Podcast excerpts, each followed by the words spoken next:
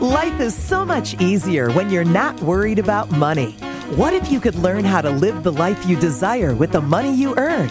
Or let us help you have more money to enjoy an even bigger life.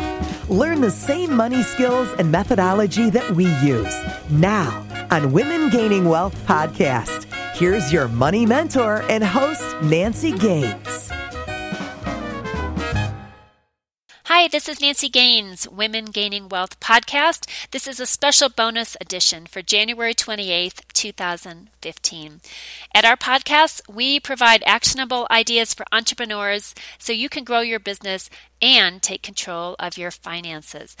So, the reason I'm doing this bonus podcast is I just got back from Los Angeles. I talked about the seminar recently but I also met with an amazing woman who gave me such a great piece of advice that I want to share it with all of you to make your days more balanced.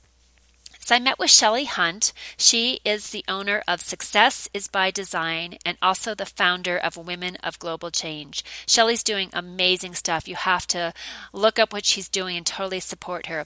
We met in December at an event and we connected and then we reconnected this week. She was helping me with some areas of my business. We spent most of the afternoon together, and as I was getting ready to drive back toward my hotel, she asked me about my balance wheel. And I said, What's a balance wheel? So she took out a piece of paper and walked me through what this is. So basically, the gist of it is to figure out if your life is in balance or not. Um, I thought mine was until I worked with Shelly and found out I have a little bit of work to do. So here's how it works there's four steps, and you're going to need a piece of paper and a pen. So, the first thing you do is list every role you play in your life. So, you might be an employee or a business owner, a wife, a sister, a mom, a friend, a volunteer. You need a section for your personal time, right? It might be exercise, it might be just showering and dressing, household chores. And then personal time, that's like your dating time or your husband time, and things like that. So figure out every role that you play in your day because you're going to have to everybody needs a little bit of your time. Step two, draw a big circle on a sheet of paper, probably 8.5 by 11. Take up the whole sheet of paper. Basically, what you're going to do is make a pie chart. If it's been a while since school, a pie chart is basically a flat circle that you then dissect like a pizza into different slices, and depending on how much time you spend, will be the size of that pizza.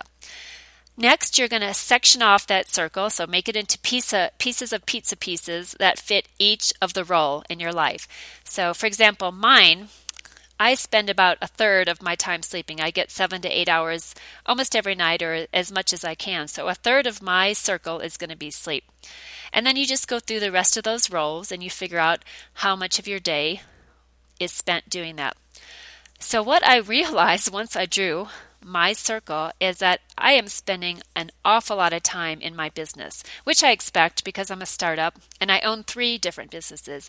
Not only Women Gaining Wealth Business Consulting, but I also have a real estate company and a tax preparation business. So I know I'm going to get really busy with the taxes in a few weeks.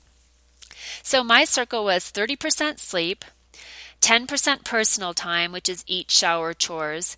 10% for my family, friends, husband, and then 50% in my business. So that was definitely way out of whack and didn't realize it till Shelly brought it to my attention. Now, it doesn't mean every single piece of your pie chart has to be exactly the same because obviously you wouldn't just sleep, you know, a, a, small amount of time. But if you're finding that you're not spending, making time to go out with your girlfriends or your husband or boyfriend or exercise eating right or whatever it is, it will show up on that circle. Shelley recommends reevaluating this exercise every three months, every 90 days, or when you feel something just isn't right. So you can redo this exercise over and over. But what a huge wake up for me because I knew I was in my business, but until I put it on paper and statistics don't lie, that's when I realized I need to do a little bit of rebalancing.